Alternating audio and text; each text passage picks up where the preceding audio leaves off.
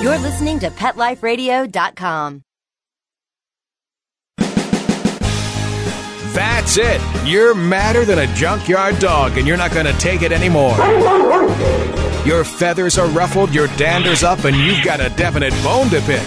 Welcome to Pet Peeves, the show that lets you dig through the dirt and unleash your passion for pets. Why let sleeping dogs lie when you can take the bull by the horns and let the fur fly? So get your claws out and get ready to rattle some cages on Pet Peeves with your host, pet expert, and award winning author, Amy Shojai. Hey there, and welcome to Pet Peeves on Pet Life Radio. I'm your host, Amy Shojai, and today we're talking about the cost of furry love. Look out, here comes my rant of the week.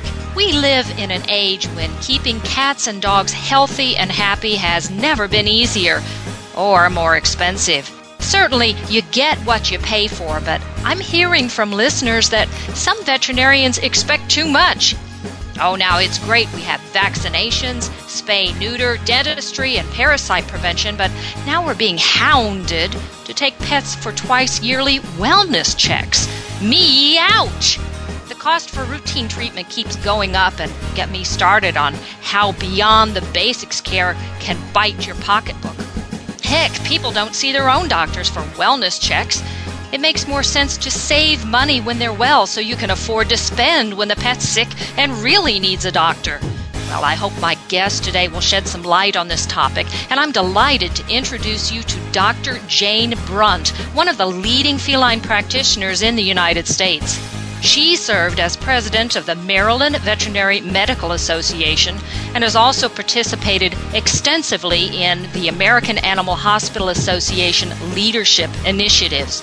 Dr. Brunt served as the 2006 president of the American Association of Feline Practitioners and is the chair of the Catalyst Summit initiative. So come, sit, stay, and we'll be right back with Dr. Brunt after these messages.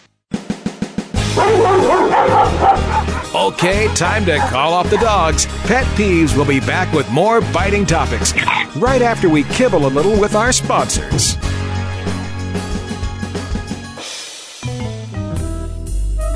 Know what cats like to eat for breakfast? Mice Krispies, of course. Learn everything there is to know about cats on Catitude with your host, Tom Dock. Each week, we'll spotlight a cool cat breed, give up to date advice on cat health, and check out spiffy new cat products. So curl up on the couch every week for a perfectly enjoyable time on Catitude, every week on demand, only on PetLifeRadio.com.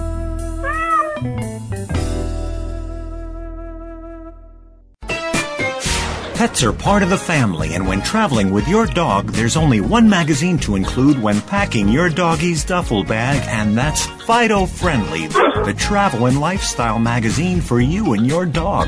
Each bi monthly issue includes hotel, city, and state reviews and doggy destinations to explore with your furry companion. Fido Friendly magazine can be found at Borders, Barnes & Noble, PetSmart, pet boutiques, and Fido Friendly hotels nationwide. Or you can go online to subscribe at www.fidofriendly.com. So get traveling with your pet today and leave no dog behind. And remember, Fido Friendly's the only magazine dedicated to the travel lifestyle of man's best friend and the one magazine your dog will thank you for.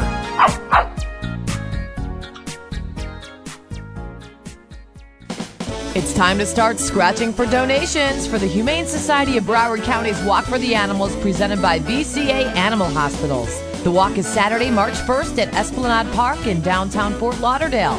You'll need a registration form, so stop by any VCA Animal Hospital, IHOP, the Museum of Discovery and Science, or the Humane Society. This event is also brought to you by Big 1059 Comcast, Purina One, PetLifeRadio.com. Tidy Cats, and the Herald.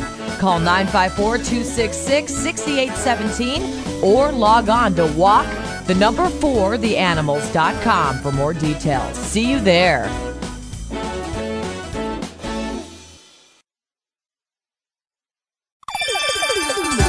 Let's talk pets on PetLifeRadio.com.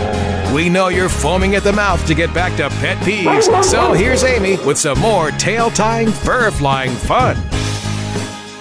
Welcome back to Pet Peeves on Pet Life Radio, and please welcome my guest, Dr. Jane Brunt, a veterinarian with some pretty nifty insights into our topic.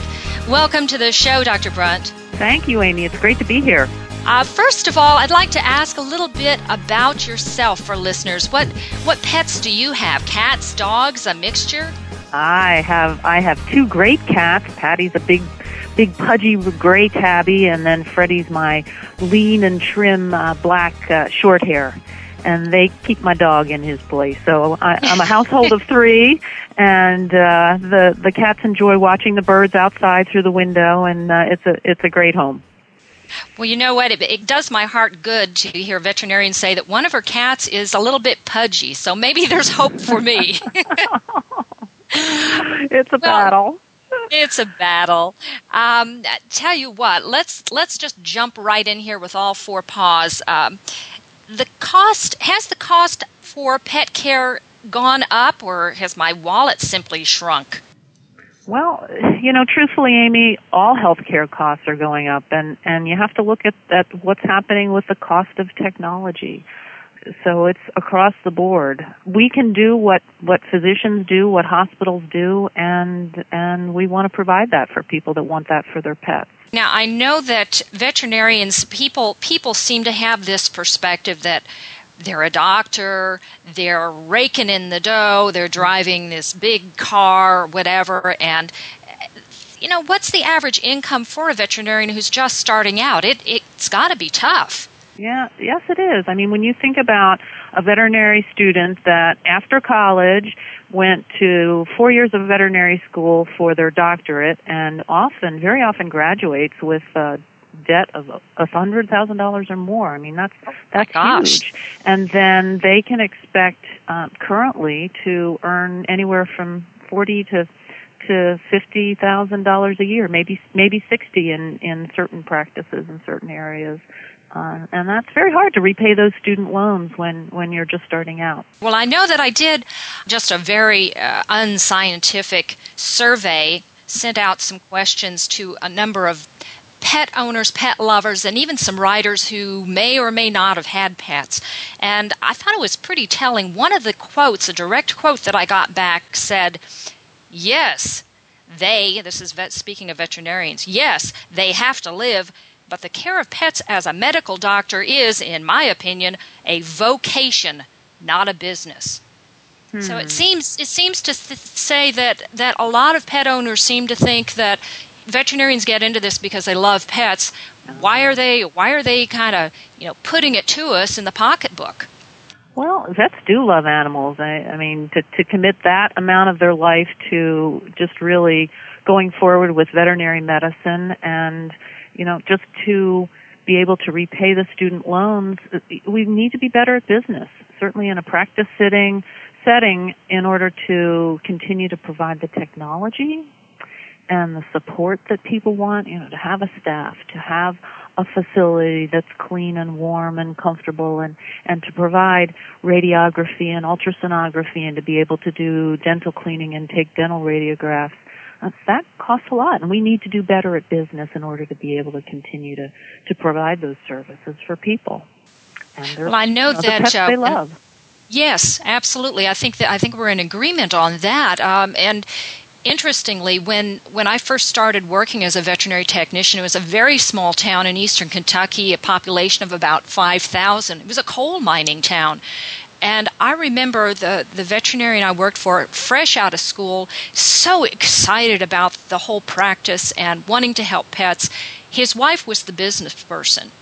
And she was the one that was saying, hey, look, you can't just keep giving people credit. He was taking eggs, he was taking sides of ham, a lot of barter. So I think in certain instances, I know veterinarians bend over backwards to do what is necessary to help their patients. But, you know, in some of the other practices, people tend to tell me, you know, they aren't willing to help me out to negotiate or even ask about my finances. It's, you know, put up or shut up or get out of my practice. Well, certainly having a good relationship with your veterinarian so that you can have the dialogue about what is the cost of health care and what, what can I expect to spend for something. I think one of the biggest things that people are afraid of are those unexpected um, expenses that they might be faced with. Say they bring their cat in because it's been losing weight and drinking water and they find out that it has diabetes and all of a sudden it's, oh my goodness, now I'm faced with possibly needing to give my cat injections every day and the monitoring. And and that can be not only an emotional shock from the health standpoint but also from the financial standpoint just realizing all of a sudden that things have to change. It is a big challenge and and that's why we want to have a good communication with our owners. And and if you're ever unsure about the expenses certainly talk to your veterinarian about getting treatment plans with the associated fees for for any for any visit Okay, I know that some veterinarians do offer uh, payment plans, uh, those types of things. Is that something that people should broach with their veterinarian up front, or perhaps even when they have a new kitten or a new puppy and they're looking for a practice? Is this something that uh, might be worthwhile to, to check, and it might be a, a choice? Well, you've hit the nail on the head, Amy, I think when you said when people get a new puppy or a new kitten, that's when they need to realize that this, hey, this is, this is great. The pet's part of my family. I need to be responsible for it because if they're not going to be able to open the dog food can or, or bag of food and fend for themselves, we have to take care of them. And it's our responsibility as pet owners to know that with the ownership of that cat or dog, comes the responsibility not just for feeding them, but for their health care and just their basic wellness needs too. So that's where it starts in educating people about really the cost of care and, and is this appropriate for them? And, and by all means, um, yes, because, because the rewards of pet ownership uh, far outweigh the, the costs in, in the, in the short term. Well, I know that pet owners sometimes get into these situations and then we were talking about the emotional uh, bond that we have with our pets. When finances come between the emotions, you almost feel blackmailed that you know now I'm in a, I put myself in a position I love this animal I have to take care of him, but I can't afford to, and that's just devastating for owners. Is mm-hmm. can you quote us a ballpark cost of what what are the basic wellness care costs? I mean, the the, the vaccines, the exam, and uh, you know, an annual exam, sure. fleet products, those kinds of things. Sure. Well, that varies from region to region in the country, and and what the particular um, needs of the pet are for its lifestyle and life stage. Because you know, kittens, when they're first starting out, need a series of of vaccinations, the immunizations to help keep them from from getting the diseases and certainly parasite prevention. 2007 American Veterinary Medical Association did a survey uh, in 2006 and just came out with a report. It's called the U.S. Pet Owner Demographics and Source Book. And what they did was they um, they surveyed 50,000 pet owners all across the U.S. and they came up with some very interesting statistics um, across the board. A, a vet visit might range, you know, in the hundred dollar, in the hundred dollar uh, range.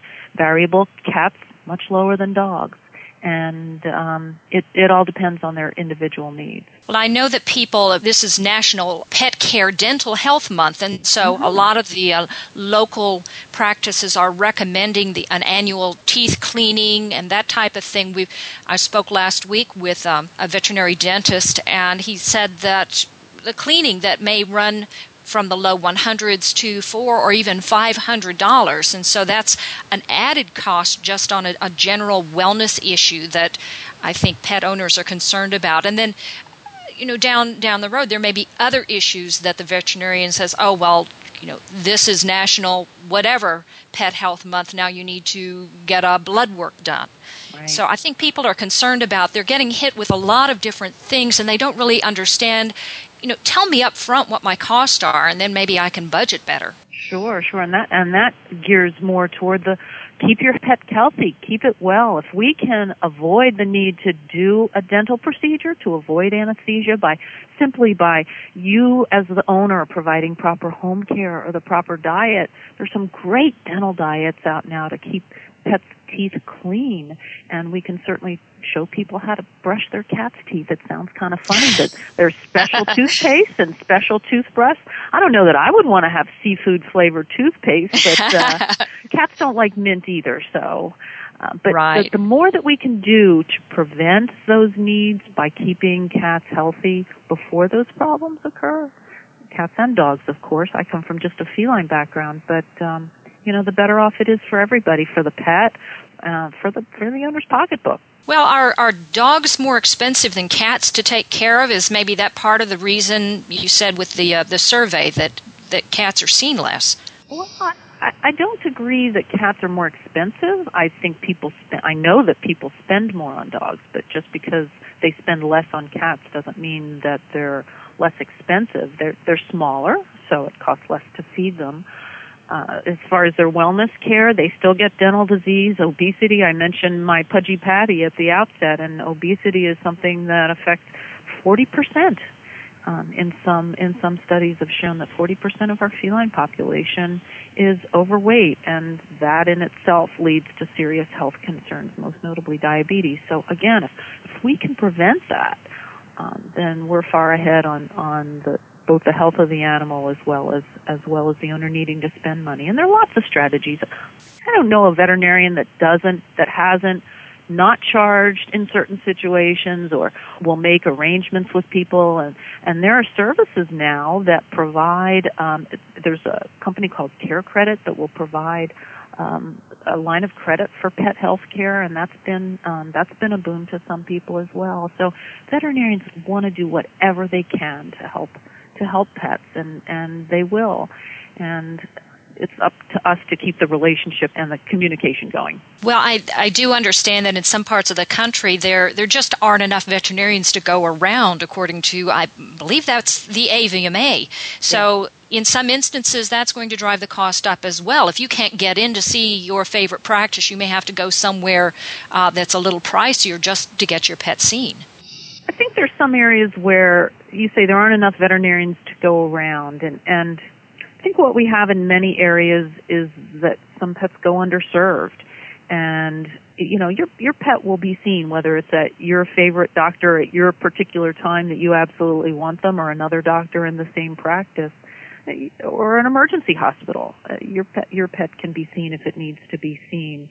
So depending on the circumstances, I, you know, I don't, I don't necessarily think that that's driving the cost up. Certainly emergency care after hours, that tends to be more costly because those facilities, um, in order to maintain that kind of facility is more costly. So again, if we can prevent the disease, if I can find out that your cat is pre-diabetic and change that before it goes into full-blown diabetes or has a, a ketoacidotic uh, crisis that would require it to go to the emergency hospital, that's a, that's the best investment that, that anyone can, can make is keeping those wellness exams current and, and making sure your pet, your pet is on the, on the road to staying healthy. The issue you brought up about um, CareCredit uh, brings me to my next um, suggestion that this, this may have an influence. I know that with human health costs these days, the sticker shock gets buffered a little bit because insurance picks up part of the tap, at least if if you are insured. Uh, now, with our pets, when they are being seen by the veterinarian, and as you say, the veterinarians use the same diagnostic tools, a lot of the same drugs, all of that. It's the cost is perhaps looks a little bit higher because we don't have the insurance taking up some of that. But if we had to compare that to a human cost without insurance, I think people maybe would uh, be a little bit more forgiving. Oh, clearly, because when you compare the the cost of it costs the same to run a blood count in a, in a person as it does in a, in an animal. It's just that we don't have the subsidized health care that and and the volume that um, that human health services often have. Now, pet health insurance is around, and it's um, it it needs to be more within our community. The the industry is making some rapid changes in terms of, of coverage and, and hopefully providing um, high deductible with catastrophic for those cases that you were you, that you were um, mentioning about about the cost of care all of a sudden bam. And if we can continue to promote insurance for whatever needs the person wants, whether they want the wellness to be included at, at a certain premium level or whether they just want to cover for the catastrophic, then then that's definitely a partner that, that they should consider. I know that I personally would be much more inclined to take my my dog or my cat in for for the wellness checks if if that were covered in part at least by an insurance policy and it Many wouldn't be do. Mm-hmm. do they really okay oh, yeah, i need yeah. to look further into that all right well we will continue our conversation with dr brunt after messages from these sponsors Okay, time to call off the dogs. Pet Peeves will be back with more biting topics right after we kibble a little with our sponsors.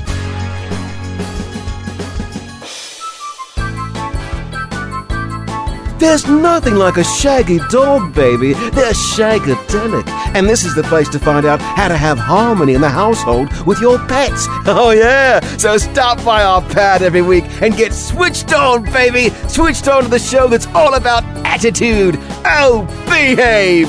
With your groovy host, pet edutainer Arden Moore. Yeah, baby, yeah. Every week on demand on PetLifeRadio.com.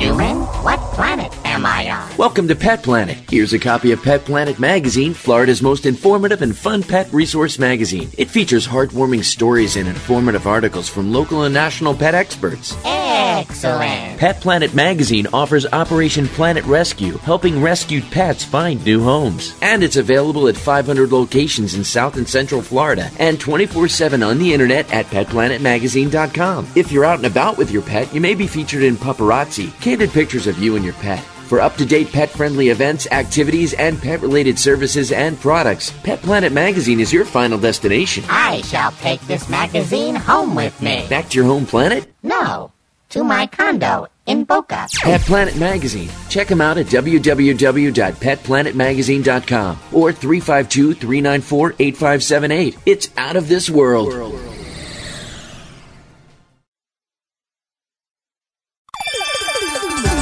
Let's talk pets on PetLifeRadio.com.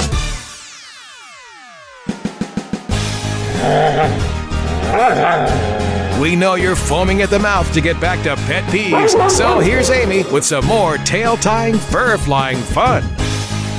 We're back and again speaking with Dr. Jane Brunt, the past president of the AAFP and chair of the recent Catalyst meeting. I wanted to get back with the issue of the wellness exams, Doctor. Uh, one of the quotes that I got on my very unscientific survey was this The money I spend on well animals is money that I don't have to spend when they get sick. So, I guess it follows the people are saying if my pet is not due vaccinations, of course, you know, we've gone away from the annual vaccines, uh, so they've not due vaccinations, they look healthy to me, they aren't complaining. Why should I bring them in? What am I getting for my money there? Well, that's a really great question, Amy, because wellness exams are incredibly important. Um, they allow us to get a feel for the cat, particularly cats, since we all know that they're masters at hiding their at hiding their illnesses, and they and they don't show signs of sickness very readily at all. But if we can make an investment, if the owner can understand that keeping their pet healthy from the get go with nutrition counseling and to prevent obesity because we do see so much diabetes. The dental disease issue, oral health is huge. I mean, how many how many times have you smelled your animal's breath and said, "Woo"? Well, the reason it smells is that there is bacteria in the mouth. The bacteria and the plaque cause gingivitis, periodontal disease, and that causes the bone to break down and the gums to get red, and that's where the odor's coming from. So if we can, as a wellness perspective, I mean, you and I go to the dentist twice twice a year. Sometimes people go quarterly or more, depending on their needs for just maintenance of oral health. Actually, I just came from the dentist this morning, so this oh. strikes close to home. Yes, yes. So if we can keep pets healthy rather than chasing after the disease, then that's the best investment that people can make. So I would encourage wellness exams on a regular basis, whether your veterinarian talks about twice a year.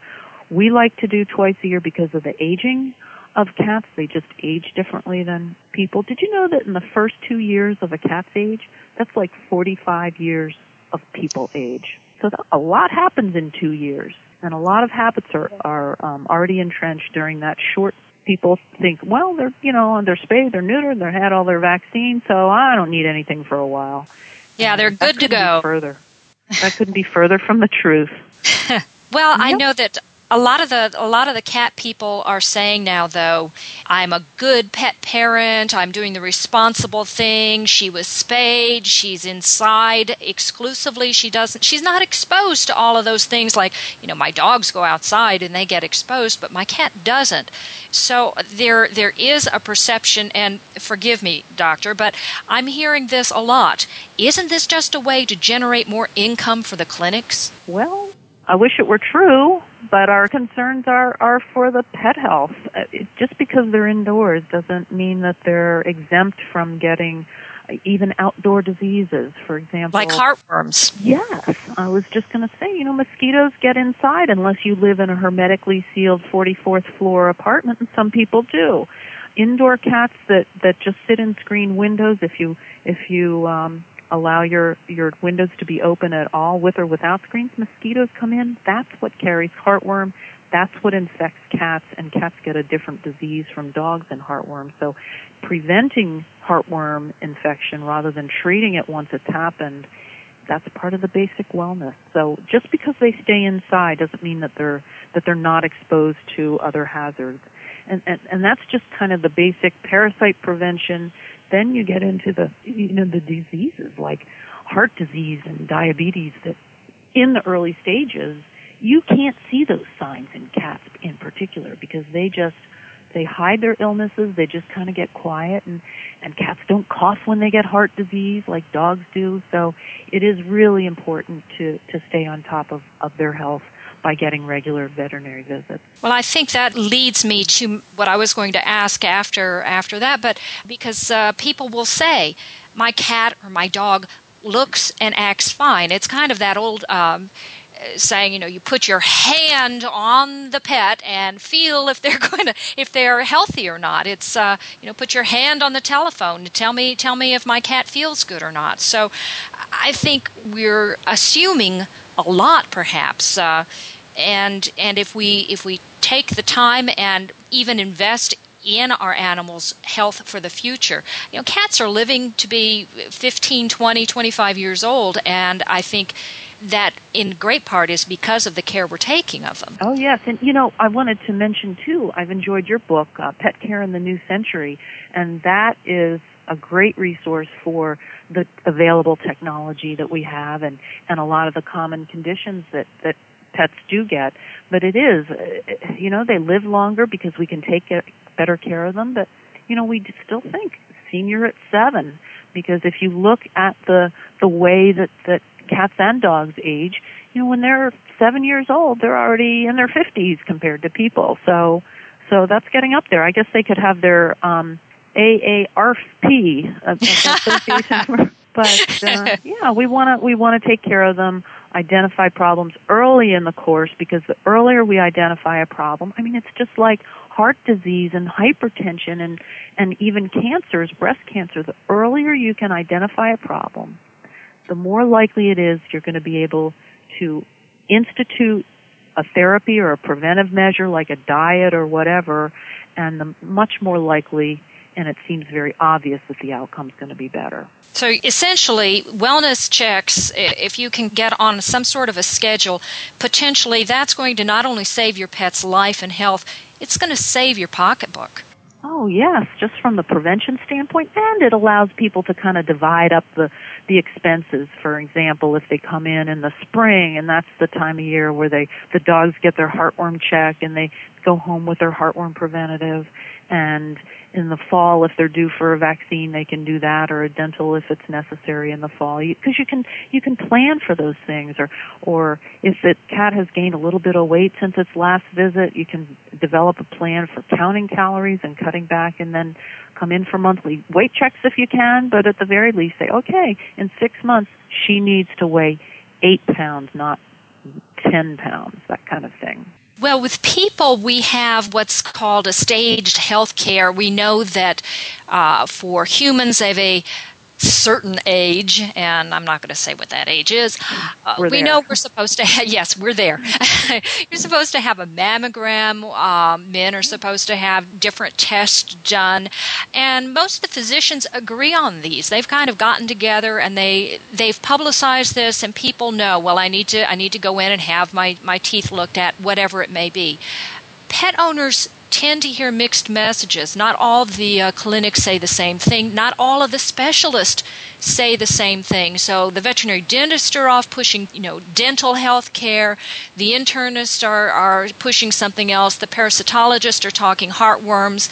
Can we get on the same page? Can we come up with some kind of a of a staged health care for cats and for dogs so that that when you get that puppy, you get that kitten, you can calendar it and kind of know what to expect. And, and people aren't thinking, well, my animal's healthy. I have to go in and ha- pay the doctor to tell me my animal's healthy when actually I'm going in for this particular purpose. Right. And, and just last week, the American Association of Feline Practitioners and the American Animal Hospital Association agreed to develop guidelines jointly between those two great organizations to address what are the wellness issues at the various life stages for for cats. Now this is because of a of a feline initiative called Catalyst and that's an initiative that's to champion the cat. We uh, we really want to prevent cats from continuing to be the second class citizen that they really are. Yes. And we're really looking forward. I, I will say that the um, American Association of Feline Practitioners has, has had senior healthcare guidelines in place for many years. And in fact, it's undergoing its, uh, a revision as we speak. So the guidelines are out there. It's just making sure that, that everybody understands the reasons and the science behind them so that we can help your pet live a healthier and longer and happier life. It's not about how long, it's about what's the quality, what's the relationship, and um, you know they're they're a big part of our lives. Well, I I was honored to be a part of that Catalyst Summit and met a lot of the uh, incredible movers and shakers in the uh, pet care industry, and animal welfare was involved, uh, pharmaceutical, uh, veterinarians, uh, media, everybody was there, and I came away with such a buzz on it that I'm I'm delighted again to have you here. Uh, what what were some of the other issues that were discussed? Why cats are seem to be getting the the short end of the furry stick when it comes to health care? Well, you know, the, the cats outnumber dogs, 81 million to 72 million, uh, and that's of owned cats, of owned cats and dogs in the United States. Yet, cats are only half as likely to see a veterinarian as a dog is. Uh, the, in the year of Why that survey, that? Um, well, those are very good questions. Uh, it, for a cat to come in an average of 0.7 times a year to see a veterinarian, we can't provide all the health care it needs in a point seventh of a of a visit compared to 2.6 times a year for for an average dog. And it's a very complicated issue. And and of course transporting cats is is one of the challenges. So we need to educate people on what's the best way to transport a cat. How can you make your veterinary practice a feline friendly hospital? So these are all things that are going to come out of the summit because of all these people that want to work together to enhance the stature of cats and it's just going to be it's going to be fantastic. Well, I know my own veterinarians here in town. I don't have a cat specific clinic available to me nearby, and many of these cater to dogs or even large animals. And so when I take yeah. my cat in, you know, the waiting room may have dogs in there. Um, she's she's smelling these these alien creatures that um, you know, have no right to life on Earth, as far as she's concerned. So I think if we can come up with some cat friendly veterinary practices or help veterinarians recognize some of these things or make it easier for their for their cat uh, owning clients, I think that's going to be a huge boon. Sure, sure. And that's part of the, actually part of the business of providing the good health care to our patients. Does, does the practice need a feline waiting area or a feline specific exam room that has warm counters and they use towels and all those little things that, that help make the transition of getting your cat to the veterinarian is going to help, it's going to help everybody, particularly cats. All right, I have a couple of more quotes here from my survey that I'd like to share with, with you and with listeners because I think we've hit veterinarians uh, pretty hard in this show, uh, and I wanted to show the, the other side here. One of the quotes was I would like to publicly state how wonderful I think my vets are. And then another one She's a gem. She returns phone calls, answers questions, explains until I understand, is willing to listen to ideas I come across via the internet, does not get offended when I ask why she chooses one way over another, and is highly experienced. Oh, and my pets love her too. Now, these pet owners, they adore their animals, they want to do right by them, and when they find a veterinarian like this, and, and I'm sure like you, Dr. Brunt, to partner with, cost becomes secondary compared to value. I think value really is the issue, don't you think? Oh, clearly. And the more that we can share our knowledge with owners to to make them be great pet owners, the better for everybody. There are lots of resources out there. The Catalyst um, initiative that that you and I just um, participated with other people is going to be a great clearinghouse for information for for pet owners, for cat owners, and I might also mention that the American Association of Feline Practitioners has a wonderful new website that's very pet owner friendly, and it's just catvets.com. So Perfect. very easy to resource to um, get the resources available on various cat health topics on that website, and it's a beautiful site. So. Well, thank you, and I hope I would encourage all listeners to visit that site, and we will put that information up on our uh, Pet Life Radio com site as well. But unfortunately, we are out of time. I hope, Dr. Brunt, you would uh, consider returning another time. I'd like to thank you very much for Dr. Jane Brunt coming and for the producers for making Pet Peeves possible. And I dare you to join me next week for Pet Peeves on Pet Life Radio for the next installment of What Hisses You Off. Email me suggestions or post a note to my blog by dialing up petliferadio.com and clicking on the Pet Peeves logo. You can get transcripts that way too. Woofs and purrs until next time. And remember, folks, keep your pets happy and healthy. Instead of howling about it, search out a veterinarian you value and who values you as a partner in your pet's care. Keep them healthy or they'll get peeved. That's it. You're madder than a junkyard dog and you're not going to take it anymore. Your feathers are ruffled, your dander is up, and you've got a definite bone to pick. Join us each week on Pet Peeves, the show that lets you dig through the dirt and unleash your passion for pets. Your host, pet expert, and award winning author Amy Shojai will talk about what makes you howl and what hisses you off. Pet Peeves every week on demand only on PetLifeRadio.com.